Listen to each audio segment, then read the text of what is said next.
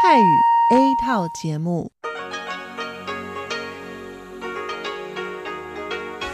ที่นี่สถานีวิทยุเรดิโอไต้หวันอินเตอร์เนชันแนล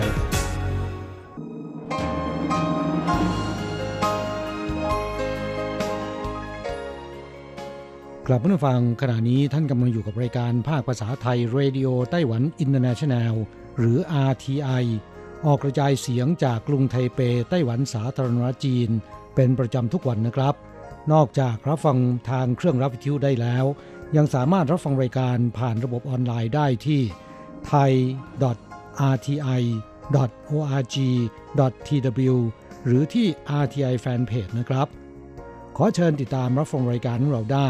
ตั้งแต่บัดนี้เป็นต้นไป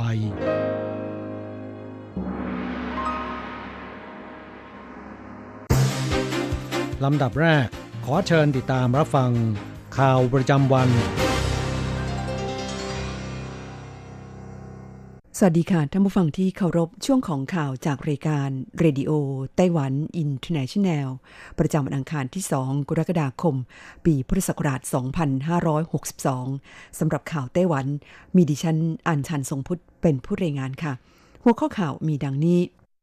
ผู้นำไต้หวันชี้การชุมนุมประท้วงที่ฮ่องกงเป็นแนวทางการเรียกร้องที่ถูกต้อง คาดหวังรัฐบาลฮ่องกงรับฟังข้อเรียกร้องของประชาชน ไต้หวันโต้จีนที่แสดงท่าทีไม่พอใจกรณีสหรัฐอนุญาตให้ผู้นำไต้หวัน แวะสหรัฐระหว่างเดินทางไปเยือนพันธมิตร ในแถบทะเลแคริบเบียน1กรกฎาคมเป็นต้นไปขึ้นรถเมล์ไทเป นิวไทเปต้องแตะบัตรทั้งขึ้นและลง มิฉะนั้นอดได้ส่วนลดเมื่อต่อขนส่งมวลชนชนิดอื่น มะเร็งขึ้นแท่นสาเหตุการตายอันดับที่หนึ่งของคนไต้หวันติดต่อกันเป็นปีที่ 37 อิทธิพลของหย่อมความกดอากาศต่ำ 2-4 กรกฎาคมนี้ ทั่วไต้หวันมีฝนฟ้าขนองเป็นหย่อมๆ อุทยานแห่งชาติทรโกะเปิดเส้นทางชมถ้ำฉิวฉีแล้วหลังปิดปรับปรุงนานถึง 6 ปี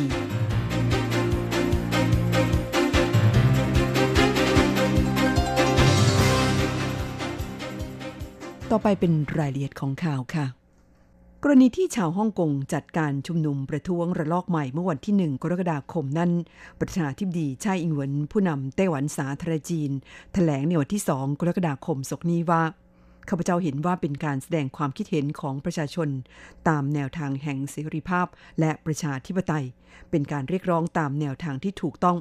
ในช่วงที่ผ่านมาเราได้เห็นประชาชนชาวฮ่องกงออกมาชุมนุมประท้วงบนท้องถนน หวังว่ารัฐบาลฮ่องกงจะแสดงออกถึงความจริงใจ ในการรับฟังเสียงเรียกร้องของประชาชน แสดงท่าทีที่จริงใจข้าพเจ้าเชื่อมั่นว่าจะเป็นวิธีจัดการความขัดแย้งในสังคมที่แท้จริง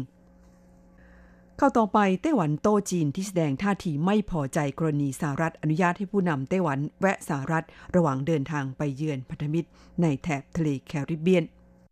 กรณีที่นายเกิงส่วงโฆษกกระทรวงการต่างประเทศจีนกล่าวขณะตอบคำถาม สื่อมวลชนเมื่อวันที่ 1 กรกฎาคม เกี่ยวกับการเยือนสหรัฐของประธานาธิบดีชาอิงเหวินผู้นำไต้หวัน ระหว่างเดินทางไปเยือนประเทศพันธมิตร ในแถบทะเลแคริบเบียน ระหว่างวันที่ 11 ถึง 22 กรกฎาคมนี้ โดยระบุว่า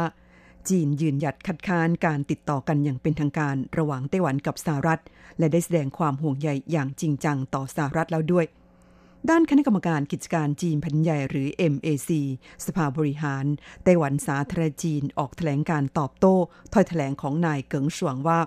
การพัฒนาความสัมพันธ์ในระดับปกติ ระหว่างสาธารณจีนกับประเทศพันธมิตร เป็นสิทธิ์ของเรา และเป็นเจตนารมณ์ร่วมกันของชาวไต้หวันด้วย การแวะเยือนสหรัฐของประธานาธิบดีไช่อิงเวินระหว่างเยือนประเทศพันธมิตรในแถบทะเลแคริบเบียน ทั้งขาไปและขากลับมาจากการหารือร่วมกันกับฝ่ายสหรัฐ ซึ่งเป็นไปตามหลักการด้านความปลอดภัย ศักดิ์ศรี และความสะดวกสบายระหว่างการเดินทางของผู้นำไต้หวัน เข้าต่อไป 1 กรกฎาคมเป็นต้นไปขึ้นรถเมล์ไทเป และนิวไทเป ต้องแตะบัตรทั้งขาขึ้นและลง มิฉะนั้นอดได้ส่วนลดเมื่อต่อขนส่งมวลชนชนิดอื่น คุณผู้ฟังคะ นับจากวันที่ 1 กรกฎาคมนี้เป็นต้นมา ผู้โดยสารที่ใช้บริการรถเมล์ในกรุงไทเป และนครนิวไทเป ต้องแตะบัตรจ่ายค่าโดยสาร ทั้งขาขึ้นและขาลง ผู้ฝ่าฝืนจะไม่ได้รับส่วนลด ค่าโดยสารเมื่อต่อระบบขนส่งมวลชนชนิดอื่น อาทิรถไฟฟ้าหรือจักรยานยูไบ นอกจากนี้รถยนต์ที่จอดในที่จอดรถสาธารณะในกรุงไทเป นานกว่า 30 วัน จะถูกลากไปยังลานจอดรถที่ทำผิดกฎจราจร และหากไม่ยอมจ่ายค่าปรับ และค่าจอดรถภายในเวลา 15 วัน หลังถูกลาก จะถูกขายทอดตลาดภายในเวลา 3 เดือน อีกทั้งผู้ขับขี่รถยนต์ทุกชนิด และรถจักรยานยนต์ต้องรอให้คนพิการทางสายตา เดินข้ามทางม้าลาย ไม่ว่าจะเป็นไฟแดงหรือไฟเขียว ฝ่าฝืนมีโทษปรับ 2,400 เหรียญถึง 7,200 เหรียญไต้หวัน และผู้ที่นำสิ่งของไปวางบนทางม้าลาย เป็นอุปสรรคต่อการจราจร มีโทษปรับ 3,000 ถึง 6,000 เหรียญไต้หวัน หากทำให้มีผู้ได้รับบาดเจ็บหรือเสียชีวิตปรับ 6,000 ถึง 12,000 เหรียญไต้หวัน ข่าวต่อไปมะเร็งขึ้นแท่นสาเหตุการตายอันดับหนึ่งของคนไต้หวันติดต่อกันเป็นปีที่ 37 กระทรวงสาธารณสุขและสวัสดิการไต้หวันสาธารณจีนเผยว่า โรคมะเร็งยังครองแชมป์สาเหตุการตายอันดับที่หนึ่งของคนไต้หวันติดต่อกันเป็นปีที่ 37โดยกระทรวงสาธารณสุขและสวัสดิการ เผยแพร่สถิติการเสียชีวิตของประชากร ประจำปี 2561 ระบุว่า ยอดผู้เสียชีวิตประจำปี 2561 มีจำนวนทั้งสิ้น 172,859 คน เทียบกับปี 2560 เพิ่มขึ้น 1,002 คน หรือ 0.6%และคิดเป็นอัตรา 733.1 ต่อประชากร 100,000 คน เพิ่มขึ้น 0.5%ต่อปี ในจำนวนนี้เป็นผู้สูงอายุตั้งแต่ 65 ปีขึ้นไป 124,768 คน คิดเป็นสัดส่วน 72.2%ตามมาด้วยผู้ที่มีอายุระหว่าง 45-64 ปี คิดเป็นสัดส่วน 21.9%ผู้เสียชีวิตที่เหลือเป็นช่วงอายุที่ต่ำกว่า 45 ปีสำหรับสาเหตุการตายอันดับแรกได้แก่ โรคมะเร็ง ตามมาด้วยโรคหัวใจ โรคปอดอักเสบ โรคหลอดเลือดสมอง โรคเบาหวาน อุบัติเหตุ โรคระบบทางเดินหายใจ โรคความดันโลหิตสูง โรคไต และโรคตับอักเสบเรื้อรังตามลำดับ โดยโรคมะเร็งครองแชมป์สาเหตุการตายอันดับที่หนึ่งของคนไต้หวันติดต่อกันเป็นปีที่ 37 ในขณะที่ผู้เสียชีวิตด้วยโรคปอดเพิ่มขึ้นมากที่สุด คือเพิ่มขึ้น 7.5%ตามมาด้วยอันดับสองโรคหัวใจเพิ่มขึ้น 4.5% ในส่วนของผู้เสียชีวิตจากโรคมะเร็ง ซึ่งเป็นสาเหตุการตายอันดับที่หนึ่งของคนไต้หวันพบว่า เป็นมะเร็งปอดมากที่สุด ตามมาด้วยมะเร็งตับ มะเร็งลำไส้ใหญ่ และมะเร็งเต้านม ตามลำดับ ข่าวต่อไปอิทธิพลของหย่อมความกดอากาศต่ำทำให้วันที่2ถึง4กรกฎาคมนี้ มีฝนฟ้าขนองทั่วไต้หวันกรมอุตุนิยมวิทยาไต้หวันรายงานสภาพอากาศประจำวันที่2กรกฎาคมศกนี้ว่า อิทธิพลจากหย่อมความกดอากาศต่ำ ส่งผลให้ช่วงระหว่างวันที่ 2 ถึง 4 กรกฎาคมนี้ สภาพอากาศทั่วไต้หวันไม่เสถียร ภาคใต้และภาคตะวันออกเฉียงใต้มีฝนตกหนัก ลมกันโชก ฟ้าแลบและฟ้าผ่า ขณะที่ภาคตะวันออกและภาคตะวันออกเฉียงเหนือ มีฝนฟ้าขนองเป็นหย่อมๆส่วนภาคเหนือและภาคกลางนั้นมีเมฆมาก และบางพื้นที่อาจมีฝนตกหนักในช่วงบ่าย อย่างไรก็ดีอากาศจะยังคงร้อนอบอ้าว นอกจากนี้ประชาชนที่อาศัยอยู่ในแถบชายฝั่งตะวันออก ภาคใต้และหมู่เกาะรอบนอกต้องระมัดระวังคลื่นสูงที่ซัดเข้าฝั่งเข้าต่อไปอุทยานแห่งชาติทรโกเปิดเส้นทางชมถ้ำฉิวฉี่แล้วหลังปิดปรับปรุงนาน 6 ปี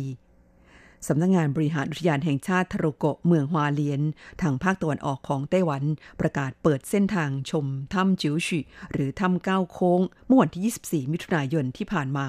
หลังปิดซ่อมแซมและปรับปรุงระบบป้องกันความปลอดภัยเป็นเวลา 6 ปี ตลอดเส้นทางซึ่งมีความยาว 700 กิโลเมตร เลียบไปตามหน้าผา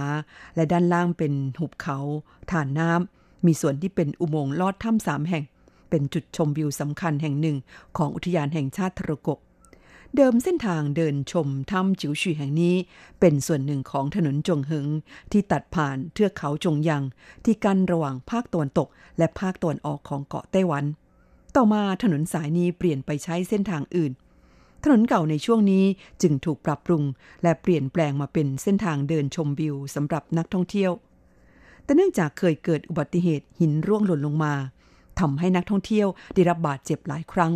ทางอุทยานจึงปิดซ่อมแซม และเสริมระบบป้องกันความปลอดภัย นายเฉินเป่าควง เจ้าหน้าที่อุทยานแห่งชาติทรโกเปิดเผยว่า หลังเสริมระบบความปลอดภัยแล้ว นักท่องเที่ยวที่เดินชมวิวตามเส้นทางสายนี้นั้น ไม่ต้องสวมหมวกนิรภัยเหมือนในอดีต และมีโอกาสน้อยมากที่จะเกิดเหตุหินร่วงหล่นลงมา สำหรับท่านที่ชื่นชอบธรรมชาติ ชมถ้ำป่าเขาลำนาวไพร ไม่ควรพลาดเดินทางไปเยือนอุทยานแห่งชาติทรโกะ และเส้นทางชมถ้ำจิ๋วฉีแห่งนี้สักครั้ง รับรองว่าคุณจะประทับใจไม่รู้ลืมท่านผู้ฟังคานั่นเป็นช่วงของข่าวไต้หวันประจำวันนี้ รายงานโดยดิฉันอ่านชานทรงพุทธค่ะ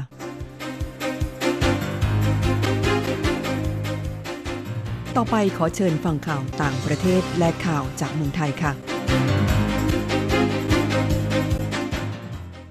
สวัสดีครับคุณผู้ฟังที่รักและเคารพทุกท่านครับสำหรับในช่วงของข่าวต่างประเทศและข่าวจากเมืองไทยในวันนี้นะครับ ก็มีผมกฤษณัยสายประพาสเป็นผู้รายงานครับข่าวแรกเราไปดูข่าวเกี่ยวกับการประท้วงในฮ่องกงนะครับ ซึ่งก็ดูว่ายังคงไม่มีท่าทีจะยุติลงได้โดยง่ายนะครับ และสถานการณ์นั้นก็ยิ่งตึงเครียดมากกว่าเดิม หลังจากที่เมื่อวานนี้นะครับก็คือ 1 กรกฎาคมถือเป็นวันประท้วงใหญ่ ประจำปีในวาระครบรอบ 22 ปี ที่อังกฤษส่งมอบเกาะฮ่องกงกลับคืนให้กับจีนแผ่นดินใหญ่ หลังหมดสิทธิสัญญาเช่า 99 ปี ซึ่งเมื่อรวมสถานการณ์ที่ชาวฮ่องกงลุกฮือต่อต้านกฎหมาย ส่งผู้ร้ายข้ามแดน ก็ทำให้การชุมนุมในคราวนี้นั้น ยิ่งรุนแรงมากยิ่งขึ้นครับล่าสุดกลุ่มผู้ประท้วงก็ได้บุกเข้ายึดสภาเป็นที่เรียบร้อยนะครับ พร้อมโบกธงสหราชอาณาจักรด้วย ในช่วงแรกภาพรวมของการประท้วงนั้นก็เป็นไปอย่างสงบครับ และไม่มีความรุนแรง ทางรัฐบาลฮ่องกงก็ได้มีการเฉลิมฉลองครบรอบ 22 ปี ในการเป็นเอกราชจากอังกฤษ จนกระทั่งเวลาผ่านไปครับกลุ่มผู้ประท้วงหลายสิบคนก็ได้มุ่งหน้าไปยังสภา ก่อนจะพยายามเข้าไปในด้านในต่อมากลุ่มผู้ประท้วงกลุ่มใหญ่จำนวนหลายร้อยคนครับก็เริ่มบุกเข้ายึดอาคารรัฐบาลรวมทั้งที่ทำการสภานิติบัญญัติแห่งชาติของฮ่องกงด้วยครับ ทั้งนี้นะครับเจ้าหน้าที่ก็พยายามห้ามปรามไม่ให้ผู้ประท้วงบุกเข้าสภา เพราะเป็นการกระทำที่ละเมิดกฎหมายครับแล้วก็เสี่ยงที่จะถูกจับกลุ่มด้วยแล้วก็ตามครับในเวลาเดียวกันนั้นเจ้าหน้าที่ก็พยายามสลายการชุมนุมด้านนอก และห้ามเมียผู้ประท้วง เข้าไปด้านในของอาคารรัฐบาลเพิ่มเติม กลุ่มผู้ประท้วงต่างไม่เกรงกลัวเจ้าหน้าที่ พวกเขาก็เตรียมตัวกันมาอย่างดีครับ ทุกคนนั้นสวมหมวกนิรภัย รวมทั้งใส่หน้ากากป้องกันแก๊สน้ำตาด้วยเช่นเดียวกันนะครับ ทางด้านนางแครี่แรมผู้บริหารสูงสุดของฮ่องกงก็ได้แถลง ประนามกลุ่มผู้ประท้วงที่ได้บุกยึดสภา ชี้เป็นการกระทำที่รุนแรงเป็นอย่างยิ่ง ความรุนแรงคราวนี้ สร้างความตกตะลึงและก็สร้างความเจ็บปวดให้แก่ผู้คนมากมาย พร้อมกล่าวเปรียบเทียบกับการประชุมที่ช่วงแรกที่สงบ ซึ่งเป็นการสะท้อนถึงสิ่งที่ฮ่องกงให้ความสำคัญนั่นก็คือ ความสงบเรียบร้อยของบ้านเมืองครับ ครับที่เราไปติดตามข่าวคราวจากเมืองไทยกันบ้างครับ ข่าวแรกนั้นเป็นข่าวการเมืองครับ โดยนายอุตมะสาวนายนนะครับหัวหน้าพักพลังประชารัฐ พร้อมด้วยนายสุริยัตจึงรุ่งเรืองกิจสสบัญชีรายชื่อ แล้วก็นายสมศักดิ์เทพสุทินสสบัญชีรายชื่อแล้วก็แกนนำกลุ่มสามมิตร ร่วมแถลงข่าวชี้แจงกรณีปัญหาความแตกแยกภายในพักครับว่า ความเห็นต่างเป็นส่วนหนึ่งของระบบประชาธิปไตย ซึ่งเป็นเรื่องปกติ แต่พักเราอาจจะเสียงดังไปหน่อย โดยกรณีของกลุ่มสามมิตรนั้น ได้มีการแจ้งกับตนแล้วถึงผลการหารือภายในกลุ่ม และได้สะท้อนความคิดในฐานะสสเมื่อสะท้อนแล้วเรื่องทั้งหมดก็จบลงตรงนั้น เพราะสสกลุ่มสามมิตร และสสทุกคนของพักได้รับเลือกจากประชาชนเข้ามาทำงาน ซึ่งการทำงานนั้นยังมีอีกยาวไกลครับ ทางกลุ่มสามมิตรก็พร้อมเดินหน้าทำงานต่อ ส่วนขั้นตอนการจัดตั้งรัฐบาลและจัดสรรตำแหน่งรัฐมนตรีนั้นเป็นเรื่องของพลเอกประยุทธ์จันโอชา นายกรัฐมนตรีที่จะพิจารณาและดูแลต่อไป ทั้งนี้แม้การแสดงความเห็นจะแรงไปบ้าง แต่ทุกอย่างก็ยุติ และก็กำลังจะเดินหน้าต่อไปครับ อีกข่าวหนึ่งเราไปดูเกี่ยวกับกรณีที่บริษัทท่าอากาศยานไทยจำกัดมหาชนนะครับหรือทอทอนั้น ได้มีหนังสือถึง 3 ฉบับนะครับในการเตือนเกี่ยวกับ การสร้างศูนย์การค้าใกล้กับท่าอากาศยานสุวรรณภูมินะครับว่าอาจจะส่งผลกระทบต่อสนามบินสุวรรณภูมิหรือไม่นะครับ ซึ่งก็ได้มีการตรวจสอบนะครับ พบว่ามีระยะห่างจากหัวทางวิ่งในบริเวณสนามบินสุวรรณภูมิ หรือ 01R นี่นะครับไปทางทิศใต้ 2,000 เมตร และตั้งฉากไปในทางทิศตะวันตก 440 เมตร รวมทั้งยังพบว่า Tower Crane นะครับหรือเครื่องจักรกลหนักที่นำมาใช้ในงานก่อสร้าง อาจกระทบต่อความปลอดภัยในการบิน จึงแจ้งข้อมูลให้สำนักการบินพลเรือนแห่งประเทศไทยทราบ แล้วก็ดำเนินการพิจารณาต่อไปครับ ครับช่วเราไปติดตามอัตราแลกเปลี่ยนระหว่างค่าเงินไต้หวันกับเงินบาทและเงินเหรียญสหรัฐกันครับ หากต้องการโอนเงินบาท 10,000 บาท ต้องใช้เงินเหรียญไต้หวัน 10,000กับ330เหรียญไต้หวัน หากต้องการซื้อเงินสด 10,000 บาท ต้องใช้เงินเหรียญไต้หวัน 10,000กับ670เหรียญไต้หวันส่วนตาแลกเปลี่ยนระหว่างค่าเงินเหรียญไต้หวันกับเงินเหรียญสหรัฐในวันนี้ 1เหรียญสหรัฐต้องใช้เงินเหรียญไต้หวัน 31.28 เหรียญไต้หวันแลกซื้อ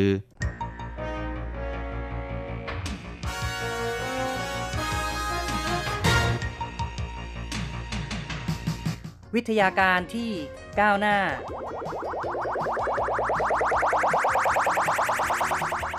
ชีวิตความเป็นอยู่ที่ทันสมัย อะไรที่ใหม่ ๆ ล้ำยุค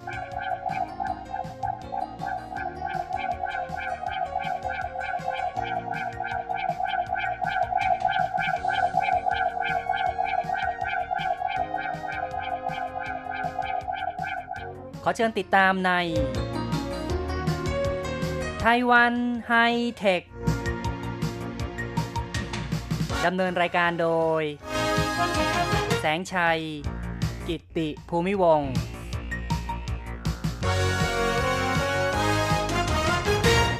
คุณผู้ฟังที่รักครับ พบกับแสงชัยแล้วในไต้หวันไฮเทค ในครั้งนี้เราจะคุยกันในหัวข้อ ดาวเทียม FORMOSAT 7ของไต้หวันเข้าสู่ชั้นบรรยากาศ การพยากรณ์อากาศแม่นยำมากขึ้น ปลายเดือนมิถุนายนที่ผ่านมาในวันที่ 25 มีข่าวความก้าวหน้าทางด้าน ดาวเทียมของไต้หวัน ซึ่งก็คือ f o r m o s a 7 ถูกยิงขึ้นสู่ชั้นบรรยากาศ ในเวลา 14 นาฬิกา หลังจากนั้นไม่กี่ชั่วโมงนะครับ ในตอนค่ำเวลา 17 นาฬิกา 30 นาทีประสบความสำเร็จในการสื่อสารกับพื้นโลกบริเวณ เมืองดาวินออสเตรเลีย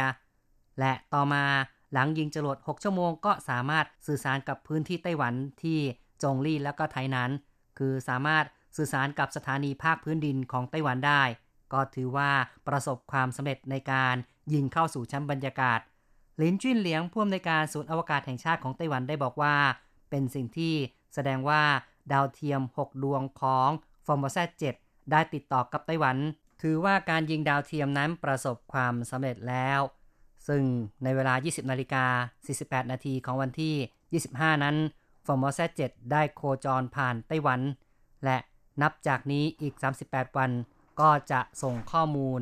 สภาพภูมิอากาศกลับมาสู่ไต้หวันฟอร์ม z 7นั้นเป็นความร่วมมือระหว่าง องค์การอวกาศแห่งชาติของไต้หวันหรือว่า NSPO กับองค์การมหาสมุทรและบรรยากาศแห่งชาติของสหรัฐ หรือว่า NOAA เป็นการจัดตั้งกลุ่มดาวเทียมพยากรณ์อากาศ ซึ่งจะรับหน้าที่ต่อจาก f o r m o s a t 3ที่กำลังจะหมดอายุการใช้งานนะครับ ซึ่ง f o r m o s a t 3นั้นก็เป็นของไต้หวันเหมือนกันนะครับ แล้วก็ใช้ในการพยากรณ์อากาศและได้ปฏิบัติหน้าที่มาจนถึงเวลาที่จะต้องปลดระวางนะครับ หมดอายุการใช้งาน ดังนั้น f o r m o s a t 7ก็จะรับหน้าที่แทนต่อไป ตามกำหนดการเดิมเนี่ยนะครับ f o r m o s a t 7จะส่งเข้าสู่วงโคจรตั้งแต่ไตรมาส 3 ของปีที่แล้ว แต่ว่าการจัดลำดับยิงจรวดมีความล่าช้า จึงได้เลื่อนกำหนดเวลา f o r m o s a t 7ของไต้หวันนั้นได้จัดสร้างขึ้นด้วยงบประมาณ 3,200 ล้านเหรียญไต้หวัน ใช้เวลายาวนานถึง 10 ปีทีเดียวจึงสำเร็จนะครับในการจัดสร้าง ก็ถือว่าเป็นความร่วมมือที่สำคัญระหว่างไต้หวันกับสหรัฐ จะเป็นประโยชน์ในการติดตามสภาพบรรยากาศชั้นลัติจูดกลางและต่ำ ซึ่งก็ถือว่าเป็นเทอร์โมมิเตอร์ความแม่นยำสูงในอวกาศรุ่นที่ 2 ก็ว่าได้ เพราะว่า f o r m o s a t 3ก็เป็นรุ่นที่ 1 นะครับ มาถึง f o r m o s a t 7นั้นก็นับว่าเป็นรุ่นที่ 2 ในอนาคตเมื่อเข้าสู่วงโคจรเรียบร้อยแล้ว ก็จะมีการส่งข้อมูลกลับมาในพื้นโลกวันละ 4,000 รายการทีเดียว ถือว่าปริมาณมากกว่า f o r m o s a t 3 3-4 เท่าทีเดียว ข้อมูลที่ส่งมานั้น ก็จะเป็นข้อมูลพายุไต้ฝุ่นพายุฝน ฝนตกหนัก เพราะฉะนั้นเนี่ยนะครับการพยากรณ์เกี่ยวกับพายุต่างๆ ก็จะมีความแม่นยำโดยที่มีการประเมินว่าจะแม่นยำขึ้นประมาณ 10%ทางด้านหวังยงเหอผู้อำนวยการศูนย์ปฏิบัติการแห่งชาติก็บอกว่าอีก 19 เดือน ดาวเทียมทั้ง 6 ดวงของ f o r m o s a 7 นั้นก็จะเข้าสู่วงโคจรที่เหมาะสม และจะแสดงพลังความสามารถในการติดตามสภาพบรรยากาศได้อย่างเต็มที่ f o r m o s a 7นี้ก็มีกำหนดการว่าจะใช้งาน 5 ปีนะครับ อายุการใช้งานหลังจากที่ยิงเข้าไปสู่ชั้นบรรยากาศแล้วก็คือ 5 ปี ในการยิง f o r m o s a 7ขึ้นไปนั้น ใช้จรวดของบริษัท SpaceX นะครับ ก็คือ Falcon Heavy ซึ่งเมื่อยิงขึ้นไปแล้วก็มีการเก็บ จรวด 2 ท่อนที่ใช้ในการส่งขึ้นในบรรยากาศเนี่ยนะครับ สามารถเก็บจรวดส่งกลับมา 2 ท่อนได้อย่างราบรื่น นอกจากนี้ภารกิจของ Falcon Heavy ที่นำเอา Formosa 7 ขึ้นสู่วงโคจรนั้น ยังได้มีการนำดาวเทียมอื่น ๆ ขึ้นสู่วงโคจรพร้อมกันด้วย ในการยิงจรวดครั้งนี้ มีดาวเทียมทั้งหมด 24 ดวงถูกปล่อยเข้าสู่ชั้นบรรยากาศ และยังมี พิธีที่สำคัญนะครับ นั่นก็คือว่ามีการลอยอังคารในอวกาศ โดยนักเบสบอลชาวญี่ปุ่น กับนักบินอวกาศของนาซาได้ว่าจ้างนะครับ ร่วมกับคนอื่นๆอีก 152 คน แต่ละคนก็จ่ายประมาณ 5,000 ดอลลาร์สหรัฐ หรือว่าประมาณ 154,000 เหรียญไต้หวัน คิดคร่าวๆก็ประมาณ 160,000 บาทแล้วเหล่านี้นะครับ เพื่อที่จะนำอัฐิของพวกเขา ล่องลอยเข้าไปสู่ในอวกาศ ก็เป็นเรื่องของความใฝ่ฝันนะครับ ในเมื่อไม่สามารถจะขึ้นไปในตอนเป็นๆได้ ก็ขอให้มีโอกาสได้ล่องลอยในอวกาศแม้ว่าจะจบชีวิตไปแล้วนะครับ นี่ก็เป็นความหวังความต้องการของคนบางคนนะครับ ที่อยากจะเข้าสู่อวกาศแม้ว่าเป็นการลอยอัฐิก็ตามแต่ครับ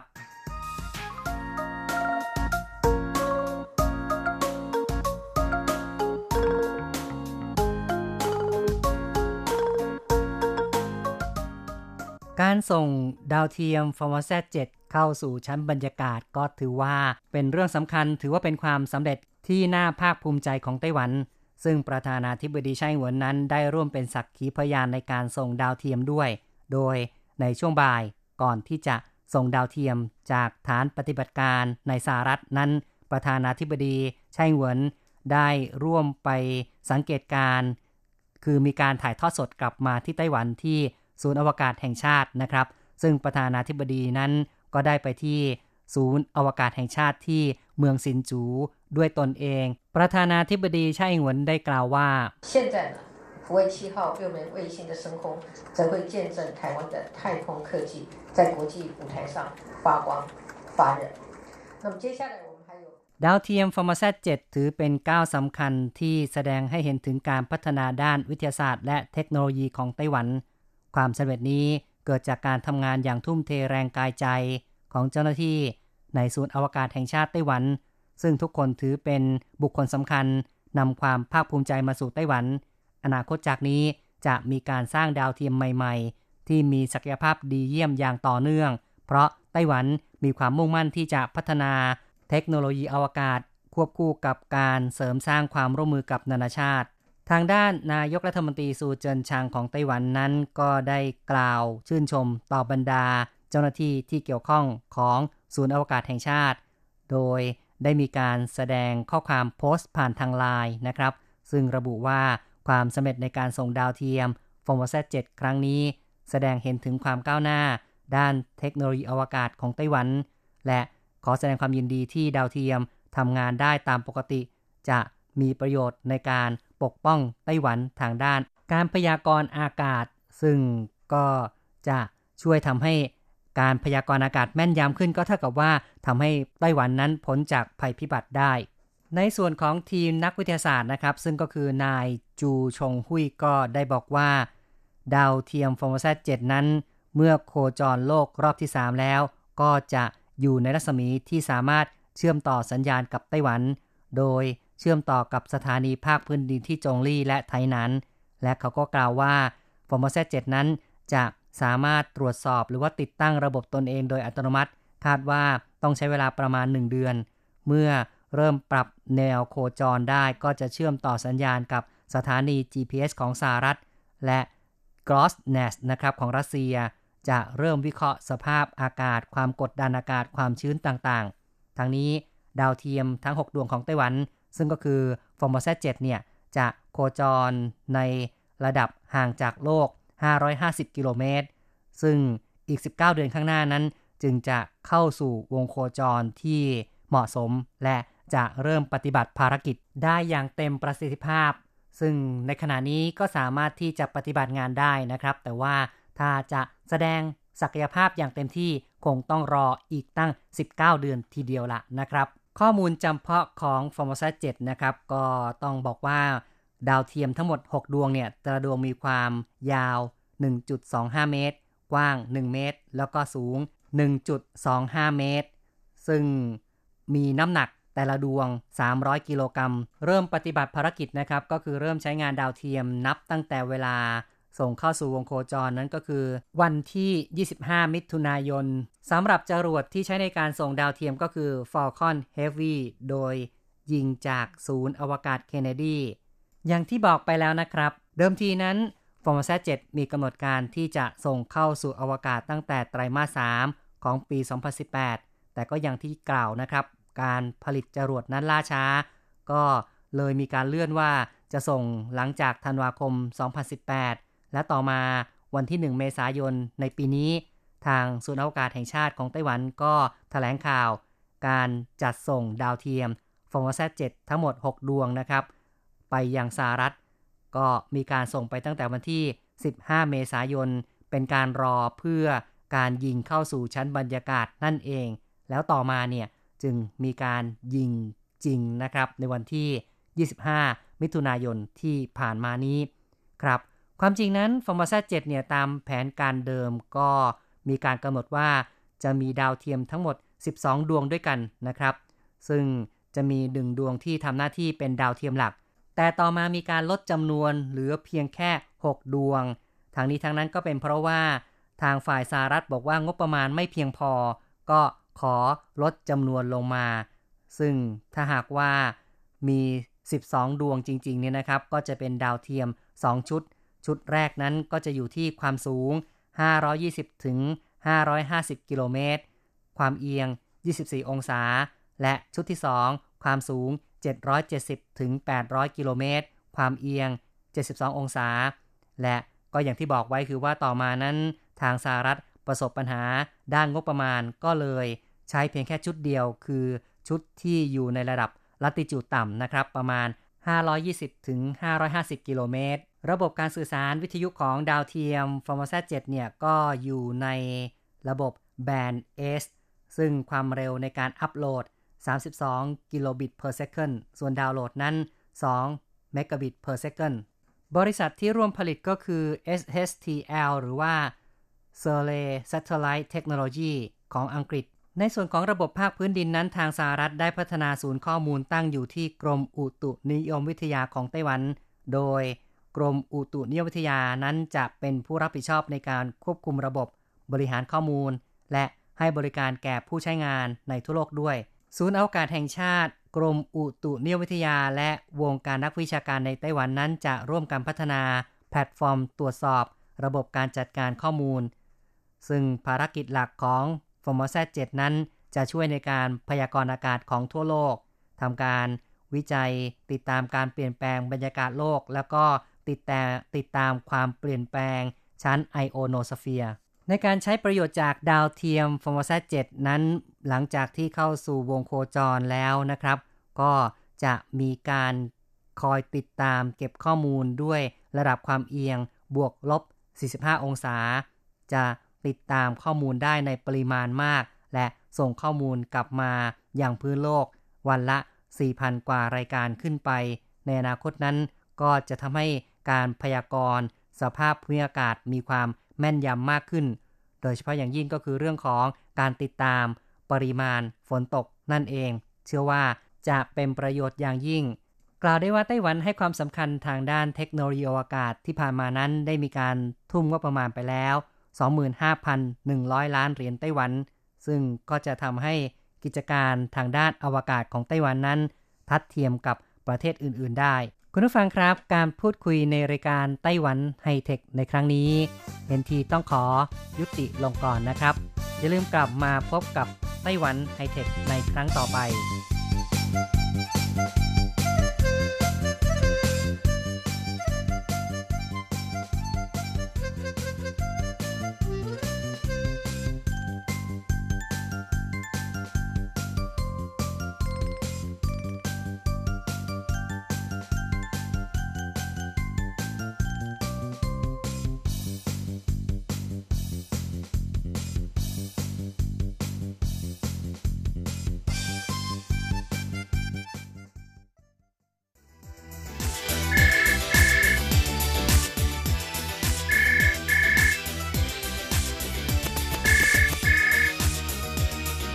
ที่นี่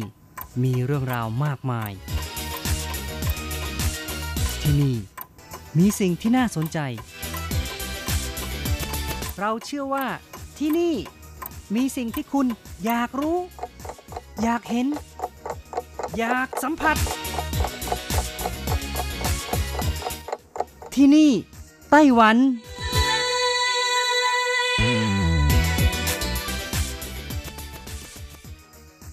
วัสดีค่ะ คุณผู้ฟังที่รักทุกท่านพบกันช่วงเวลาที่นี่ไต้หวันกับรัชรัตน์ยนสวรรณพร้อมกับเนื้อหาสาระดีๆ ที่เกี่ยวข้องกับในไต้หวันมาเล่าสู่กันฟังประจำทุกสัปดาห์นะคะ ในสัปดาห์นี้ก็เช่นกันค่ะ ก็มีเรื่องราวเกี่ยวกับถุงเท้าในไต้หวันมาเล่าสู่กันฟังนะคะเพราะว่าช่วงที่ผ่านมานี้ก็มีข่าวว่ามีต่างประเทศนะคะ ออเดอร์ถุงเท้าไต้หวัน 300 ล้านคู่เลยทีเดียวค่ะ ก็ถือเป็นเรื่องปิติยินดีของผู้ผลิตถุงเท้าในไต้หวันนะคะ เรื่องราวเป็นอย่างไรวันนี้ก็จะมาเล่าให้คุณฟังรับฟังกันค่ะ โดยเฉพาะอย่างยิ่งนะคะ เมืองเล็กๆก็คือเป็นแค่ตำบลนนะคะ มีประชากรอยู่เพียง 40,000 คนค่ะ ในเมืองจังหว้าก็คือเซอร์โถนะคะ ซึ่งเป็นแหล่งผลิตถุงเท้าก็ได้รับออเดอร์มาผลิตถุงเท้า 300 ล้านคู่ค่ะ ค่ะ คุณฟังคะถุงเท้าก็ถือว่าเป็นของใช้ธรรมดาธรรมดาชนิดหนึ่ง มีสวมใส่กันเกือบทุกคนก็ว่าได้ค่ะ ตั้งแต่แรกเกิดจนถึงโตขึ้น แล้วก็จนถึงแก่เลยนะคะ ใส่เพื่อให้ความอบอุ่น ใส่เพื่อป้องกันเท้าใส่เพื่อไปทำงานมีทั้งถุงเท้าผู้หญิงผู้ชายแล้วก็มีความหลากหลายทั้งจากวัสดุที่ทำนะคะ ไม่ว่าจะเป็นฝ้ายขนแกะ อะคริลิกไนล่อนโพลีเอสเตอร์โพลิโพรพิลีนเป็นต้นนะคะ หากอยากให้ถุงเท้านุ่มมากหน่อย ก็ใช้ผ้าไหมหรือว่าผ้าลินิน หรือว่าผ้าวัสดุอื่นๆทำถุงเท้าค่ะ หรือว่าถ้าต้องการดับกลิ่นดูดกลิ่นเหม็นอับของเท้านะคะ ก็มีการเติมถ่านไม้ไผ่ลงไปค่ะ ส่วนสีสันของถุงเท้านั้นก็สามารถทำได้ทุกสีตามใจผู้ทำนะคะ ค่ะคุณผู้ฟังคะหลังจากที่สหรัฐประกาศขึ้นภาษีสินค้านำเข้าจากจีนที่เหลืออีก3แสนล้านเหรียญสหรัฐจาก 10%เป็น 25%นั้น ก็ทำให้รายการสินค้านับตั้งแต่ผลิตผลทางการเกษตร ปศุสัตว์ เสื้อผ้าของใช้ในครัวเรือน ของใช้ชีวิตประจำวันมือถือ หรือแม้กระทั่งโน้ตบุ๊กล้วนแต่ได้รับผลกระทบทั้งนั้นเลยค่ะ และ เหตุการณ์ครั้งนี้นะคะ ก็ทำให้เกิดความวุ่นวายในหมู่ซัพพลายเออร์ทั่วโลกทำให้สินค้าแบรนด์เนมทั้งหลายต่างเล็งเห็นผลกระทบนี้ ก็พยายามเจรจาต่อรอง ตลอดจนสรรหาแหล่งสินค้าใหม่ เพื่อป้อนเข้าสู่ตลาดนะคะ ยกตัวอย่างไนกี้อาดิดาสหรือรองเท้าแบรนด์เนม นับร้อยเลยนะคะ ในสหรัฐต่างส่งข้อความไปถึง ประธานาธิบดีทรัมของผู้นำสหรัฐนะคะว่าการขึ้นภาษีสินค้านำเข้าจะตกเป็นภาระของผู้บริโภคทำให้ต้นทุนด้านค่าครองชีพของสหรัฐสูงเกินไป ทั้งนี้รองเท้าหรือว่าถุงเท้านะคะที่นำเข้าของสหรัฐประมาณ 70%มาจากจีนแผ่นดินใหญ่นะคะ ค่ะ อย่างไรก็ตามในความเป็นจริง การสั่งออเดอร์สินค้าหลายๆ รายการจากแหล่งที่ไม่ใช่จีน ก็กำลังดำเนินการอยู่แล้วค่ะเพียงแค่มีข่าวขึ้นภาษีสินค้านำเข้าจากจีน เพิ่งจะประกาศได้เพียงสัปดาห์เดียว ก็มีการสั่งออเดอร์ ผลิตถุงเท้า 300 ล้านคู่จากเซอร์โถตำบลเล็กๆ ที่มีประชากร 40,000 คนในเมืองจังหว้าของไต้หวันกันค่ะ และ การที่ผู้นำเข้านะคะมีออเดอร์ให้ตำบลเซอร์โถ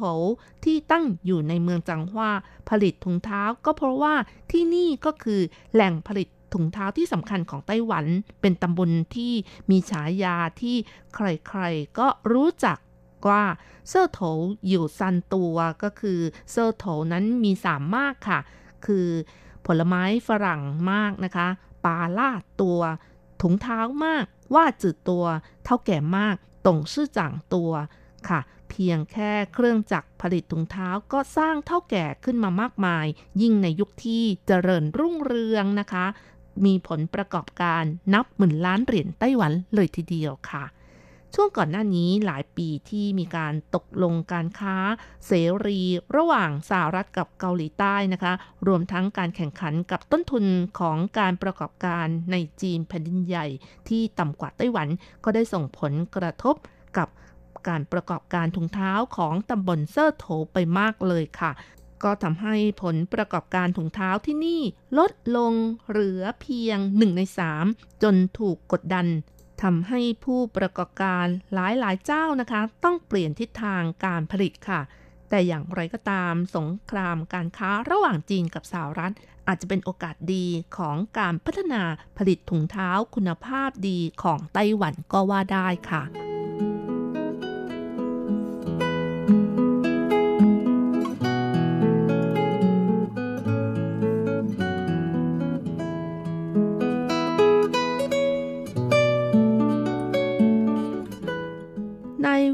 ผิงอี้นะคะ ประธานสมาคมผลิตถุงเท้าของไต้หวันเปิดเผยว่า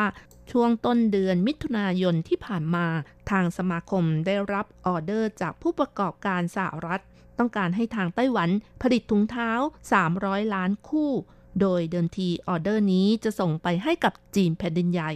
แต่ขณะนี้ต้องการเปลี่ยนไปผลิตที่อื่นทั้งหมดเลย ซึ่งไต้หวันก็เป็นหนึ่งในสถานที่ที่ได้รับ คัดเลือกผลิตถุงเท้าจากผู้ประกอบการ หากการรับออเดอร์เป็นไปอย่างราบรื่น โอกาสในอนาคตอาจจะมีออเดอร์รับการผลิตถุงเท้ามากขึ้นก็ได้นะคะ ซึ่งเป็นสิ่งที่ผู้ประกอบการตั้งความหวังไว้ ในเว่ยผิงอีนะคะ ก็บอกว่าไต้หวันอาจจะไม่ใช่แหล่งผลิตถุงเท้าที่ถูกที่สุดเหมือนกับจีนแผ่นดินใหญ่ หรือไม่ก็ประเทศที่มีค่าแรงถูก แต่ว่าศักยภาพการผลิตถุงเท้าของไต้หวันมีความแข็งแกร่ง มีการพัฒนา มีการยกระดับคุณภาพ ทั้งนี้ที่ผ่านมานั้นได้รับการยอมรับจากการส่งออก และลักษณะพิเศษของแหล่งผลิตถุงเท้าในตำบลเซอร์โถของจังหวัดจางฮวาของไต้หวันนะคะ ก็คือ โรงงานผลิตถุงเท้าขนาดใหญ่จะส่งงานให้กับ โรงงานขนาดเล็กอื่น ๆ ผลิตด้วย คือว่ามีการทำงานร่วมกันนั่นเอง ซึ่งโรงงานขนาดเล็กที่ผลิตถุงเท้าของตำบลเซอร์โถอาจจะเล็กถึงขนาดที่มีเครื่องจักรเพียง 1-2 เครื่องเท่านั้นนะคะ แล้วก็เท่าแก่ก็เป็นพนักงานในโรงงานด้วยค่ะนายเว่ยผิงอี ประธานสมาคมผลิตถุงเท้าไต้หวัน แล้วก็ยังเป็นเท่าแก่โรงงานควีนเทค ผลิตถุงเท้าของไต้หวันก็บอกว่าโรงงานของตัวเองนั้นไม่มีการลงทุนใด ๆ ในจีนแผ่นดินใหญ่ กรณีสงครามการค้าระหว่างจีนกับสหรัฐ ถือว่าเป็นผลดีกับไต้หวัน แต่อย่างไรก็ตาม ในความคิดเห็นของผู้ประกอบการอีกคนหนึ่งนะคะ คือนายซ่งเหวยอีนะคะ ซึ่งเป็นผู้ผลิตถุงเท้าอีกรายหนึ่งในตำบลเซอร์โถก็บอกว่า ถ้าสงครามการค้าระหว่างจีนและสหรัฐสิ้นสุดลง ไต้หวันยังคงได้รับออเดอร์อีกหรือไม่ คงต้องจับตามองกันต่อไปค่ะ เนื่องจากว่าจีนไม่เพียงแต่มีข้อได้เปรียบในการรับจ้างการผลิต ในช่วง 20 ปีที่ผ่านมา การพัฒนาในเรื่องของวัตถุดิบ มีความก้าวหน้าขึ้นมาก ชนิดของสินค้ามีความครบครัน แล้วก็มีบางสิ่งบางอย่างที่ไต้หวันอาจจะยังตามไม่ทันก็ยังมี เขายังกล่าวด้วยว่า ความต้องการทางตลาดของจีนทั้งในและก็ต่างประเทศนั้นมีขนาดใหญ่มีความต้องการสูง จึงทำให้วงจรการผลิตมีความสมบูรณ์ ยกตัวอย่างเพียงแค่ได้ดิบอย่างเดียวนะคะ ก็มีความหลากหลายมากกว่าในไต้หวันซะด้วย และนอกจากนี้แล้วก็ยังมีการคาดการณ์ว่า ถ้ามีการย้ายโรงงานจากจีนไปเวียดนาม วัตถุดิบก็ยังคงต้องส่งจากจีน หากเปรียบเทียบกับไต้หวันแล้ว วัตถุดิบของไต้หวันมีคุณภาพดี แล้วก็สามารถผลิตสิ่งทอที่มีคุณภาพ สามารถผลิตถุงเท้าที่มีคุณภาพดีกว่า เนื่องจากไต้หวันเองก็ไม่รับออเดอร์ผลิตถุงเท้าทั่วไปที่มีปริมาณมากๆ แล้วก็ราคาถูกค่ะ เพราะฉะนั้นการแข่งขันทางด้านตลาดจะไม่เหมือนกัน นอกจากนี้การผลิตถุงเท้ายังคงต้องใช้แรงงานคนด้วย และภาคการผลิตของแรงงานในไต้หวันลดลงทุกปี เพราะฉะนั้นตำบลเซอร์โถซึ่งเป็นแหล่งผลิตถุงเท้าของไต้หวันจำเป็นต้องพัฒนาสินค้าคุณภาพสูง ต้องปรับโครงสร้างของการผลิต เพราะการได้รับออเดอร์ผลิตถุงเท้าในครั้งนี้ ถือว่าเป็นผลกระทบจากสงครามการค้า หากเป็นระยะยาวยังไงก็ต้องแข่งขันกับจีนอีกต่อไปแน่นอน ในช่วงท้ายนะคะ ก็อยากจะวกกลับมาเล่าเรื่องของตำบลเซอร์โถกันอีกหน่อยนะคะ มาฟังดูว่าทำไมที่นี่จึงกลายเป็นแหล่งผลิตถุงเท้าที่สำคัญของไต้หวัน ในความเป็นจริงแล้วก็ผลิตถุงเท้ามาตั้งแต่อดีตจนถึงปัจจุบันนะคะ ปัจจุบันถุงเท้าที่ผลิตในไต้หวันถือว่าเป็นถุงเท้าคุณภาพดีค่ะ อย่างรจรัตนะคะ ก็ชอบค่ะชอบใส่ถุงเท้า MIT ก็คือ Made in Taiwan นะคะ ราคาก็ไม่ได้แพงมากนะคะ คู่หนึ่ง30-50 ก็ใส่ได้นานนะคะ ถ้าคู่ละ 10 เหรียญหรือว่า 20 เหรียญอันนี้นะคะ ใส่ไม่นานก็ยืดค่ะ แล้วก็ขึ้นอยู่กับวัสดุและความปราณีตนะคะ บางทีก็คู่ละร้อยอัพก็มีค่ะ ที่สำคัญค่ะ ก็ชอบที่มีความทนทานนะคะ เลือกได้หลายแบบซะด้วย จะเลือกถุงเท้าที่ดับกลิ่นเหม็นอับ อย่างเช่นมีส่วนผสมของถ่านไม้ไผ่ อันนี้ก็ชอบมากเลยค่ะ ใส่แล้วเท้าไม่เหม็นค่ะตำบลเซอร์โถนะคะ ซึ่งเป็นแหล่งผลิตถุงเท้าที่สำคัญ ครองสัดส่วน 70%ของถุงเท้าที่ผลิตในไต้หวันทั้งหมดเลยค่ะสำหรับที่มาของตำบลเซอร์โถนะคะ กล่าวกันว่าเนื่องจากว่าเดิมทีก็ที่นี่เป็นที่อยู่ของชาวฮอลันดามาก่อนนะคะ ในสมัยที่ชาวฮอลันดา มาล่าอาณานิคมในไต้หวัน แล้วบริเวณที่ชาวฮอลันดาอาศัยอยู่ก็จะเรียกกันว่าเซอร์ค่ะ และนอกจากนี้บริเวณนี้ในเวลาต่อมาเป็นที่รวมตัวของบรรดาเท่าแก่ทั้งหลายหรือเรียกกันว่าผู้นำโซลิงนะคะ ที่อพยพมาจากจีนแผ่นดินใหญ่ เพราะฉะนั้นจึงเรียกบริเวณเหล่านี้ว่าเซอร์โถ ส่วนต้นกำเนิดของการผลิตถุงเท้าในตำบลเซอร์โถนั้นก็เริ่มขึ้นประมาณช่วงสงครามโลกครั้งที่สองค่ะ มีครอบครัวแซ่เจิ้นนะคะ อพยพมาจากเซี่ยงไฮ้มาอยู่ที่เมืองซินจู แต่เนื่องจากต้องหลบหนีลูกระเบิดของสหรัฐที่โจมตีกับทหารญี่ปุ่นนะคะ จึงนำเอาเครื่องจักรที่ผลิตถุงเท้าแบบหมุนด้วยมือรุ่นแรกๆเลยค่ะ หลบไปที่ตำบลเซอร์โถ หลังสงครามโลกครั้งที่สองสิ้นสุด เขาก็เลยตั้งโรงงานผลิตถุงเท้าขึ้นเลยค่ะ จากนั้นค่อยๆ ขยายโรงงานจนมีคนงานนับร้อยนะคะ หลังจากที่รัฐบาลสาธารณรัฐจีนย้ายมาอยู่ไต้หวันแล้ว ธุรกิจสิ่งทอจำนวนไม่น้อยก็ย้ายตามมาด้วย ประกอบกับในช่วงที่มีการสงครามในคาบสมุทรเกาหลี รัฐบาลสหรัฐก็ให้ความช่วยเหลือไต้หวันนะคะ ไม่ว่าจะเรื่องเทคนิคหรือว่าวัตถุดิบต่างๆ ก็ทำให้สิ่งทอในไต้หวันเจริญอย่างรวดเร็วเลยค่ะแล้วก็ลักษณะพิเศษของธุรกิจการผลิตถุงเท้าของตำบลเซอร์โถนะคะ ในช่วงแรก ๆ ก็คือ ระบบการแบ่งงานค่ะ โดยเฉพาะในเรื่องของการผลิตถุงเท้าสั้นประมาณ 90%มีการใช้ขั้นตอนที่ไม่ซับซ้อนนะคะ ก็คือออโรงงานแต่ละแห่งแบ่งหน้าที่กัน อย่างเช่น ส่วนหนึ่งรับออเดอร์ จัดการเรื่องการผลิต สั่งซื้อวัตถุดิบ จากนั้นก็ส่งต่อไปอยังโรงงานที่รับจ้าง ตัดเย็บ ย้อมสีเข้ารูป แล้วก็ส่งต่อไปยังโรงงานขนาดย่อม ระดับครอบครัวทำการแพ็คห่อบรรจุ หรือว่าเย็บริมนะคะ ซึ่งในส่วนนี้นะคะแม่บ้านทั้งหลายหรือว่าคนสูงอายุก็ช่วยได้มากเลยทีเดียวค่ะ นี่ก็เป็นเอกลักษณ์นะคะว่าทำไมตำบลเซอร์โถจึงมีเท่าแก่เยอะนะคะ เพราะว่าแบ่งปันกันช่วยกันผลิตนั่นเองค่ะ แต่ว่าปัจจุบันนั้น ภาวะซบเซาเนื่องจากว่าไต้หวันนั้นมีการย้ายฐานการผลิตไปเลือกที่มีต้นทุนต่ำกว่านะคะ ก็ทำให้ตำบลเซอร์โถงเนี่ยที่เหลือมีการจัดกลยุทธ์ของการผลิต มีการยกระดับเทคโนโลยี เป็นการผลิตถุงเท้าคุณภาพที่มีราคาสูงนั่นเองค่ะ ค่ะคุณผู้ฟังคะเวลาของรายการหมดลงอีกแล้วค่ะ อย่าลืมนะคะ กลับมาติดตามเรื่องราวดีๆ กับรจรัตได้ใหม่สัปดาห์หน้า เวลาเดียวกันสำหรับวันนี้ ขอให้ทุกท่านโชคดี มีความสุขสวัสดีค่ะ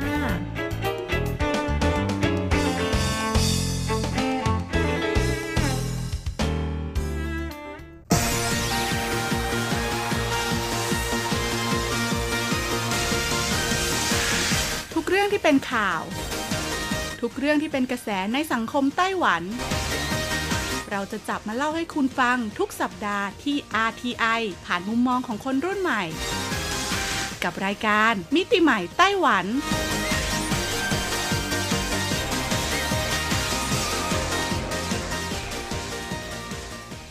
สวัสดีค่ะคุณผู้ฟังอทีไอที่เคารพทุกท่านขอต้อนรับเข้าสู่รายการมิติใหม่ไต้หวันค่ะ รายการที่จะนำเสนอเรื่องราวดีๆ เรื่องราวใหม่ๆ ที่เกิดขึ้นในไต้หวันผ่านมุมมองของคนรุ่นใหม่นะคะ กับดิฉันดีเจยุ้ยมณพรชัยวุฒิค่ะสำหรับเรื่องราวของเราในสัปดาห์นี้นะคะ บอกเลยว่ามีความเกี่ยวข้องกับช่วงซัมเมอร์ค่ะ ต้องบอกเลยว่าตั้งแต่เดือนกรกฎาคมไปจนกระทั่งถึงสิ้นเดือน สิงหาคมของทุกปีนะคะ ไต้หวันเนี่ยจะเป็นช่วงปิดเทอมภาคฤดูร้อนของน้องๆ หนูๆ หรือว่าช่วงซัมเมอร์นั่นเองนะคุณผู้ฟัง ซึ่งก็จะปิดกันตั้งแต่ระดับอนุบาลนะคะ ไปจนกระทั่งถึงระดับมัธยม เอ้ยไม่ใช่สิระดับมหาวิทยาลัยกันเลยทีเดียวนะคะ ดังนั้นค่ะในช่วงนี้หากคุณเดินทางไปที่ใดก็ตามนะคะ ในวันธรรมดานะไม่จำเป็นเฉพาะต้องเป็นเสาร์อาทิตย์นะคะ ไปห้างสรรพสินค้าพิพิธภัณฑ์ หรือว่าไปเขาเรียกว่าสวนต่างๆ ที่เป็นสวนจัดแสดงนะคะ หรือว่าเป็นพวกงานอีเวนต์ต่างๆเนี่ยก็จะเป็นงานที่จัดขึ้นมาสำหรับน้องๆ หนูๆเนี่ยสามารถเข้าร่วมได้ในช่วงนี้โดยเฉพาะเลยทีเดียวนะคะ นั่นก็เพราะว่าไต้หวันเนี่ยก็ไม่ได้เป็นประเทศที่ใหญ่มากนะ แล้วก็ช่วงปิดเทอมเนี่ยเขาก็อยากให้เด็กๆของเขาเนี่ยได้ใช้เวลาในช่วงนี้ให้เป็นประโยชน์ค่ะ ดังนั้นการจัดกิจกรรมต่างๆ ในช่วงซัมเมอร์แบบนี้นะคะ น้องๆที่ไปเข้าร่วมเนี่ยนอกจากจะได้ความสนุกสนาน ได้ความรู้ที่อยู่นอกตำราเรียนแล้วนะคะ เขาก็ยังจะมีโอกาสได้รู้จักกับการใช้ชีวิตในสังคมจริง แล้วก็ได้รู้จักกับเพื่อนใหม่ ๆ แล้วก็รู้จักเรียนรู้เข้าใจคนอื่นมากยิ่งขึ้น ซึ่งแน่นอนเลยค่ะว่าสิ่งเหล่านี้ก็จะเป็นพื้นฐานนะคะ ในการที่จะทำให้เขาเนี่ยเติบโตเป็นบุคลากรที่ดีนะคะ เป็นบุคลากรที่สามารถนำเอาทักษะความรู้ต่างๆ ที่เขาได้เรียนรู้มาเนี่ยไปใช้กับสังคมไปใช้กับประเทศชาติได้ในอนาคตนั่นเอง และอีกหนึ่งกิจกรรมนะคะที่ที่เราจะพบเห็นว่าผู้ปกครองไต้หวันเนี่ยชอบพาน้องๆหนูๆไปทำกันในช่วงซัมเมอร์นั่นก็คือการชมภาพยนตร์ค่ะ เพราะว่าในช่วงซัมเมอร์แบบนี้นะคะ ผู้ประกอบการโรงภาพยนตร์ในไต้หวันเองเนี่ยเขาก็จะมีการคัดเลือกเอาภาพยนตร์ที่เหมาะสำหรับน้องๆหนูๆนะคะ มาฉายไว้เป็นจำนวนมากเลยทีเดียว แล้วก็ทิ้งระยะเวลาในการฉายเนี่ยค่อนข้างนานเลยทีเดียวนะคะ คือไต้หวันเองเนี่ยเขาก็มีการจัด rate ในส่วนของภาพยนตร์นะคะ เหมือนกับประเทศอื่นๆ นั่นแหละ ดังนั้นนะคะในช่วงเวลาปกติที่ไม่ใช่ซัมเมอร์เนี่ยอาจจะ 2 เดือนมีการ์ตูนเข้ามาให้ดูสักหนึ่งเรื่อง แต่ถ้าเป็นช่วงซัมเมอร์แบบนี้ค่ะ โอ้โห ทั้งการ์ตูนจริง การ์ตูนแอนิเมชัน3มิตินะคะ หรือว่าจะเป็นภาพยนตร์ที่สร้างมาจากการ์ตูนอย่างเงี้ยนะ โอ้โห ก็จะถูกขนมาฉายกันในช่วงนี้แบบว่าจัดเต็มกันทุกสัปดาห์เลยทีเดียวนะคะ ซึ่งแน่นอนค่ะว่าการชมภาพยนตร์เหล่านี้นะคะ ก็จะเป็นส่วนหนึ่งในการฝึกให้น้องๆเนี่ยดูแล้วเกิดจินตนาการค่ะ เกิดความคิดสร้างสรรค์ แล้วก็ทำให้เขารู้สึกว่าเฮ้ย เรื่องราวบางอย่างที่เขาอาจจะเคยเห็นเป็นการ์ตูนในทีวีหรือว่าในหนังสือการ์ตูนนะคะ มันสามารถเอามาทำให้เป็นเรื่องราวจริง ๆ ได้ค่ะ เป็นภาพยนตร์เสมือนจริงที่มีทั้งตัวละครที่เป็นคนปกติอย่างเรานะคะ แล้วก็มีทั้งตัวละครที่เป็นตัวการ์ตูนที่ถูกสร้างขึ้นมานั่นเองแหละค่ะ ซึ่งแน่นอนค่ะว่าการชมภาพยนตร์ที่เคยมีเวอร์ชั่นการ์ตูนมาก่อนนะคะทำมาเป็น 10 10 ปี และถูกนำมาทำเป็นเวอร์ชั่นภาพยนตร์ ซึ่งก็ต้องทำการยุบเนื้อเรื่องเนื้อหาให้เหลือสั้นลง ดังนั้นในวันนี้นี้ค่ะยุ้ยจะขอพูดถึงเรื่องราวของการ์ตูนที่ถูกหยิบนำมาสร้างเป็นภาพยนตร์ค่ะ ดังนั้นเรามาดูกันดีกว่าค่ะว่าตั้งแต่ปี 2016 ถึงปี 2020 ซึ่งเป็นปีหน้านะคะ มีภาพยนตร์เรื่องใดบ้างนะคะ ที่มีพื้นฐานมาจากการ์ตูน แล้วก็เป็นกระแสที่คนไต้หวันแล้วก็ชาวเน็ตเนี่ยพูดถึงกันมากที่สุด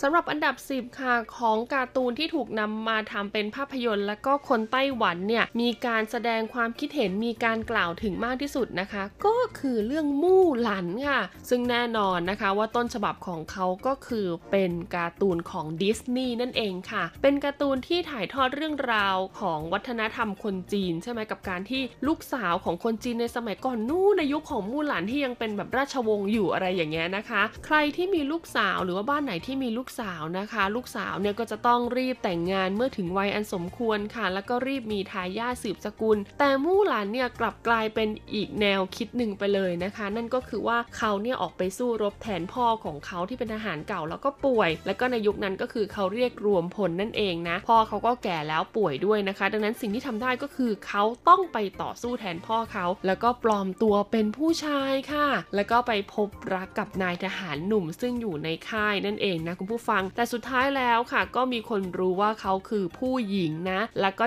ยอมที่จะยอมรับให้เขาเนี่ยมาร่วมเป็นส่วนหนึ่งของกองทัพ แล้วก็ไปสู้รบปบมือกับข้าศึกด้วยกันค่ะ ซึ่งคนไต้หวันเนี่ยไม่ได้รู้สึกขัดข้องอะไรนะคะ กับการที่จะนำมู่หลันมาทำเป็นภาพยนตร์เนาะแต่ว่าเขารู้สึกขัดข้องกับตัวนักแสดงมากกว่าค่ะ ดังนั้นการเลือกสรรนะคะ ตัวนักแสดงให้มีความใกล้เคียงกับเวอร์ชั่นการ์ตูนเนี่ยถือว่าเป็นสิ่งที่จำเป็นมากๆ และเขาก็กลัวว่าถ้าเออบางทีเนี่ยถูกฝรั่งเอาไปสร้างใช่ไหมหรือว่านายทุนต่างชาติที่ไม่ใช่คนเอเชียเอาไปสร้างอะไรเงี้ยก็อาจจะทำให้เนื้อหาของมู่หลันเนี่ยมีความเปลี่ยนแปลงไป แล้วก็มีการคัดเลือกนักแสดงที่ไม่เหมาะสมค่ะ จนกระทั่งในที่สุดค่ะ แม้ว่านายทุนผู้สร้างภาพยนตร์เรื่องนี้จะเป็นชาวต่างชาตินะคะ แต่สุดท้ายแล้วค่ะ เขาก็ยังต้องยืนพื้นบนพื้นฐานของความเป็นเอเชีย ในเนื้อหาของภาพยนตร์มู่หลันนะคะ แล้วก็ตัดสินใจเลือกเอาคุณหลิวอี้เฟยค่ะ ต้องบอกเลยว่าเป็นนักแสดงชาวจีนแผ่นดินใหญ่ ซึ่งเติบโตในสหรัฐอเมริกานะคะ แล้วก็ต้องบอกเลยว่าเป็นนักแสดงที่มีชื่อเสียง แล้วก็มีฝีมือมากๆคนหนึ่งเลยทีเดียวนะคะ มาแสดงเป็นมู่หลันในเวอร์ชั่นภาพยนตร์ แล้วก็จะลงโรงให้เราได้ชมกันในปีหน้าด้วยนะคะ เอาเป็นว่าเราก็มาลุ้นกันในปีหน้านะคะ ว่าเวอร์ชั่นภาพยนตร์หลังจากที่ปรากฏสู่สายตาประชาชนแล้ว จะมีการวิพากษ์วิจารณ์กันอย่างไรต่อไปบ้าง สำหรับอันดับที่ 9 ค่ะ คือภาพยนตร์ที่มีชื่อว่า Maleficent ค่ะ หรือว่านางฟ้าปีศาจนั่นเองนะคะ แน่นอนว่าพื้นฐานของการ์ตูนเรื่องนี้มาจาก Sleeping Beauty หรือว่าเจ้าหญิงนิทราค่ะ คือเรื่องนี้เนี่ยเขาได้หยิบเอาตัวร้ายในการ์ตูนเรื่องเจ้าหญิงนิทรามาทำเป็นการ์ตูนอีกเรื่องหนึ่งนะ ที่มีชื่อว่า Maleficent ค่ะ แล้วก็นำเอา Maleficent เนี่ยมาทำเป็นเวอร์ชันภาพยนตร์อีกทีหนึ่งนะคะ ซึ่ง Maleficent ที่จะฉายในปี 2019 ก็คือปีนี้นะจะเป็นภาคที่ 2 นะคะ ซึ่งมีชื่อว่า Mistress of Evil ค่ะ แต่ว่าภาคแรกเนี่ยก็ต้องบอกเลยว่าฉายเมื่อปี 2014 นะคะ แล้วก็สามารถสร้างกระแสฮือฮาที่เรียกได้ว่าเกินคาดกว่าที่ดิสนีย์เขาประมาณการไว้ค่ะ เพราะว่าตอนแรกที่เป็น Maleficent ในเวอร์ชั่นการ์ตูนเนี่ยไม่ค่อยได้รับการพูดถึงสักเท่าไหร่นักนะคะ แต่พอมาเป็นเวอร์ชั่นภาพยนตร์ค่ะ ซึ่งนำแสดงโดยคุณแองเจลิน่าโจลี่ที่เป็นตัวแสดงหลักก็คือนางฟ้าปีศาจตัวนี้นะคะ หรือว่า Maleficent เนี่ยก็กลับทำให้ภาพยนตร์เรื่องนี้เป็นที่ถูกพูดถึงมากขึ้น และหลาย ๆ คนที่ไม่เคยดูในส่วนของเวอร์ชั่นการ์ตูนมาก่อนนะคะ ก็มาดูเวอร์ชันภาพยนตร์แล้วก็กลับไปอ่านการ์ตูนอีกครั้งหนึ่งค่ะ ก็ถือว่าเป็นความสำเร็จอย่างยิ่งจนกระทั่งดิสนีย์เนี่ยเขาก็ออกมาพูดว่าในปี 2019 เนี่ยจะต้องมี Maleficent ภาค 2 ออกมาให้ได้ชมกันอย่างแน่นอนเลยทีเดียวนะคะ ซึ่งภาค 2 ก็จะมีชื่อว่า Mistress of Evil นั่นเองค่ะ เอาเป็นว่าใครที่สนใจนะคะ ก็ลองไปหาชมเวอร์ชั่นการ์ตูนกันก่อนได้นะ ก่อนที่จะชมเวอร์ชั่นภาพยนตร์ที่ฉายในปีนี้อย่างแน่นอนเลยทีเดียว ต่อมาในอันดับที่ 8 ค่ะ คือภาพยนตร์ที่มีชื่อว่ากินทามะนะคะ เป็นภาพยนตร์ที่สร้างมาจากการ์ตูนเรื่องกินทามะค่ะ หรือว่าจิตวิญญาณสีเงิน หรือว่ากินตามะก็ได้นะคะ ของประเทศญี่ปุ่นนั่นเองค่ะคุณผู้ฟังต้องบอกเลยว่าเขาออกเป็นหนังสือการ์ตูนมาแล้วกว่า77เล่มนะคะ แล้วก็ตอนนี้เนี่ยสร้างเป็นเวอร์ชั่นหนังมาแล้วถึง 2 ภาคด้วยกัน แล้วก็แน่นอนยุ้ยก็เชื่อว่าจะต้องลากยาวต่อไปอีกหลายภาคเลยทีเดียว คิดดูว่าการ์ตูน 77 เล่มตอนนี้สร้างไป 2 ภาคเองนะ อย่างน้อยต้องมี 5 ภาคขึ้นไปนะคะ ภาพยนตร์เรื่องกินตามะเนี่ยได้รับความนิยมในไต้หวันอย่างถล่มทลายมากๆ และก็ที่สำคัญ การที่เขาเนี่ยนำเอาการ์ตูนนะคะ ที่อยู่ในหนังสือมาสร้างเป็นการ์ตูนจริง ๆ ก็จะต้องมีการแต่งคอสเพย์แต่งตัวให้เหมือนถูกไหมนั่นแหละค่ะ เจ้าตัวการ์ตูนที่อยู่ในกินตามะเนี่ยก็ได้รับความนิยมในการถูกนำมาแต่งคอสเพลย์นำมาทำเป็นตุ๊กตาปั้นบ้างนะคะนำมาทำเป็นโมเดลอะไรอย่างเงี้ยบ้างนะคะ มากมายเลยทีเดียวนะ ซึ่งแน่นอนค่ะว่าเขาเนี่ยก็สามารถแตกสายธุรกิจนะจากการ์ตูนเรื่องนี้เนี่ยไปได้มากมายเลยทีเดียวนะคะ แล้วก็อย่างที่บอกเวอร์ชั่นหนังเนี่ยทำไป 2 ภาคแล้ว แต่ค่ะคนที่เป็น FC เขาก็เชื่อมั่นว่าภาค 3 จะต้องตามมาในเร็วๆนี้อย่างแน่นอน และก็คิดว่าจะต้องประสบความสำเร็จในไต้หวันอีกเช่นเดียวกัน ต่อมาในอันดับที่ 8 ค่ะ คือภาพยนตร์ที่มีชื่อว่า Sonic the Hedgehog ค่ะ ซึ่งภาพยนตร์เรื่องนี้นอกจากจะได้พื้นฐานมาจากการ์ตูนที่เป็นเวอร์ชันหนังสือ เวอร์ชันการ์ตูนในทีวี ในแผ่น DVD แล้วนะคะ ก็ยังได้พื้นฐานมาจากเกมอีกด้วยค่ะ เพราะว่าโซนิกการ์ตูนเรื่องโซนิกเนี่ยถูกนำไปทำเป็นต้องบอกว่าหลากหลาย media มาก ๆ เลยทีเดียวนะคะ ซึ่งการหยิบมาสร้างเป็นภาพยนตร์ในครั้งนี้นะคะ ก็ได้ผู้กำกับมากฝีมือค่ะ ที่เคยกำกับับเรื่อง Fast and the Furious แล้วก็ผู้กำกับที่เคยกำกับเรื่อง Deadpool มาผนึกกำลังกันนะคะ สร้างเป็นภาพยนตร์ที่เรียกว่า Live Action ค่ะ โดยโซนิกเนี่ยก็จะมาต่อสู้กับวายร้ายนะคะ ซึ่งตัวร้ายของเรื่องเนี่ยเป็นคนจริงๆอ่าแล้วก็รับบทโดยจิมแคร์รีโอ้โห แค่ฟังชื่อ ก็รู้แล้วนะคะว่าภาพยนตร์เรื่องนี้เนี่ยจะต้องดังเป็นพลุแตกแล้วก็ได้รับความนิยมมาก ๆ ที่สำคัญต้องเป็นภาพยนตร์การ์ตูนคุณภาพอีกหนึ่งเรื่องเลยทีเดียวของปี2019 นี้นะคะ เอาเป็นว่าหากใครอยากชมก็ติดตามข่าวสารกันได้ เพราะเขาจะต้องลงโรงในปีนี้ให้เราได้ชมกันอย่างแน่นอนค่ะช่วงเปิดโลกกิจกรรม สำหรับช่วงเปิดโลกกิจกรรมในวันนี้ค่ะ จะขอนำกิจกรรมดีๆ เกี่ยวกับภาพยนตร์ในไต้หวันมาบอกเล่าให้กันฟังบ้างดีกว่านะคะ กับเรื่องราวของไทเป Film Festival ค่ะ 台北電影節 นะคะ ซึ่งมีขึ้นในระหว่างวันที่ 27 มิถุนายน ไปจนถึงวันที่ 13 กรกฎาคมนี้ค่ะคุณผู้ฟัง ซึ่งการจัดงานในปีนี้ค่ะแน่นอนว่าก็จะต้องมีภาพยนตร์ดัง ๆ จากทั่วโลกนะคะ ที่เขาเชิญมาแล้วก็ซื้อลิขสิทธิ์มาจัดแสดงภายในงานนี้ด้วยสำหรับใครที่สนใจอยากเข้าชมนะคะ ก็เข้าไปดูรายละเอียดเพิ่มเติมได้เลยนะคะ ที่เว็บไซต์ w w w t h a i p e i Film Festival นะคะ แล้วก็ที่สำคัญค่ะ ในปีนี้มีภาพยนตร์ไทยมาฉายด้วยถึง 3 เรื่องด้วยกันนะคะ จริงๆ เรื่องพวังรักเนี่ยเคยมาฉายไปแล้วในหลายๆ เทศกาลก่อนหน้านี้นะคะ ที่ไต้หวันเนาะซึ่งกำกับโดยคุณลีชาตะเมธีกุลค่ะ แล้วก็ยังมีเรื่องเจ้านกกระจอกนะคะ ที่ภาพยนตร์เรื่องนี้ก็ไปสร้างชื่อเสียงไว้ทั่วโลกเลยทีเดียวนะคุณผู้ฟัง แล้วก็อีกเรื่องหนึ่งค่ะที่ไปกวาดรางวัลมาตลอดทั้งปีที่แล้วค่ะ ก็คือภาพยนตร์ที่มีชื่อว่า กระเบนราหูนะคะกำกับโดยคุณพุทธิพงศ์อรุณเพ็งค่ะ แล้วก็ตัดต่อโดยคุณลีชาตะเมธีกุล และแน่นอนค่ะว่าภาพยนตร์เรื่องนี้ก็ไปกวาดรางวัลมาเมื่อปี 2018 ที่ผ่านมาจากหลายสถาบันเลยทีเดียวนะคะ เอาเป็นว่าใครที่สนใจอยากชมภาพยนตร์ทั้งสองเรื่องนี้ก็เข้าไปดูนะคะ วันหรือว่ารอบจัดฉายภาพยนตร์กันได้ของงานเทศกาลไทเป Film Festival เนาะแต่ถ้าใครอยู่เมืองไทยอยากชมนะคะ ต้องบอกเลยว่ากระเบนราหูเนี่ยจะเข้าลงภาพยนตร์ให้เราได้ชมกันนะคะลางเดือนกรกฎาคมนี้ ก็เข้าไปติดตามข่าวสารกันได้นะคะ ว่าเขาจะฉายที่โรงภาพยนตร์ไหนบ้างที่ Facebook ของกระเบนราหูเลยทีเดียวนะคุณผู้ฟัง และแน่นอนค่ะนอกเหนือจากภาพยนตร์ที่ถูกนำมาฉายแล้วนะคะ ปีนี้ผู้กำกับทั้งสองท่านนะคะ ก็ถูกเชิญมาให้ร่วมบรรยายนะคะ หลังจากการชมภาพยนตร์ในหลาย ๆ รอบด้วยนะ และที่สำคัญคุณลีเนี่ยด้วยความที่เขามีผลงาน ร่วมกับผู้กำกับในเอเชียหลากหลายท่านนะคะ แล้วก็มีผลงานภาพยนตร์ที่เขาตัดต่อ แล้วก็ได้รับรางวัลจากหลายสถาบันตลอดหลายสิบปีที่ผ่านมาเนี่ยนะคะ เขาก็เลยถูกรับเลือกให้เป็นบุคคลไฮไลท์ของงานเทศกาลไทเป Film Festival 2019 ด้วยโอ้โหฟังแล้วก็ต้องรู้สึกว่าภาคภูมิใจมาก ๆ เลยจริง ๆ นะคะ และเมื่อวันที่ 1 กรกฎาคมที่ผ่านมานะคะ ทั้งสองท่านเนี่ยก็มีโอกาสได้ไปพบปะกับสื่อมวลชนไต้หวันค่ะ และก็ได้ไปตอบคำถามสื่อมวลชนไต้หวันในหลากหลายมุมมองเลยทีเดียวนะคะ หากใครสนใจอยากฟังแล้วก็ไปฟังกันได้เลยค่ะ บนเว็บไซต์ของ RTI Fanpage เพราะว่ายุ้ยเนี่ยได้ไปทำการการไลฟ์สดนะคะ แล้วก็บันทึกภาพวิดีโอรวมถึงเสียงในการตอบคำถามของผู้กำกับทั้งสองท่านไว้บนไลฟ์เรียบร้อยแล้วนะคะ ซึ่งจากการที่ยุ้ยนะคะได้ร่วมไปฟังการตอบคำถามค่ะ ก็สรุปได้เลยนะคะ ว่าผู้กำกับทั้งสองท่านเนี่ยมีแนวทางการทำหนังที่เรียกได้ว่า อยากให้คนดูเนี่ยได้คิดต่อค่ะ การทำหนังบางอย่างเนี่ยอาจจะไม่ได้ทำให้กระแสสังคม หรือว่าวิถีชีวิตของคนในสังคมเปลี่ยนแปลงไปได้ แต่เราสามารถให้หนังเนี่ยนำพาคนนะคะที่เป็นผู้ชมเนี่ยไปอยู่ตรงจุดนั้นได้ เพราะในชีวิตจริงนะคะ เราอาจจะไม่ได้เข้าไปอยู่ในสังคมแบบนี้ แต่ถ้าเราดูหนังปุ๊บเราก็จะเห็นกระจกอีกด้านหนึ่งค่ะ ที่ภาพยนตร์เนี่ยถ่ายทอดออกมาให้เรารับรู้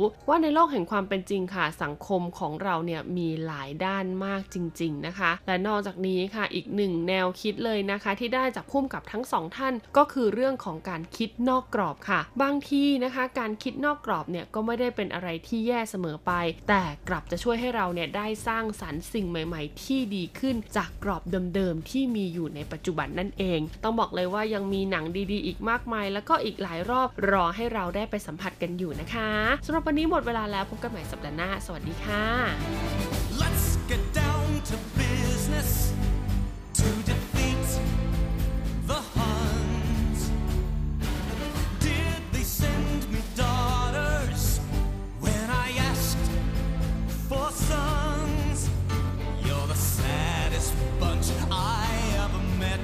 But you can bet before we're through, Mr. I.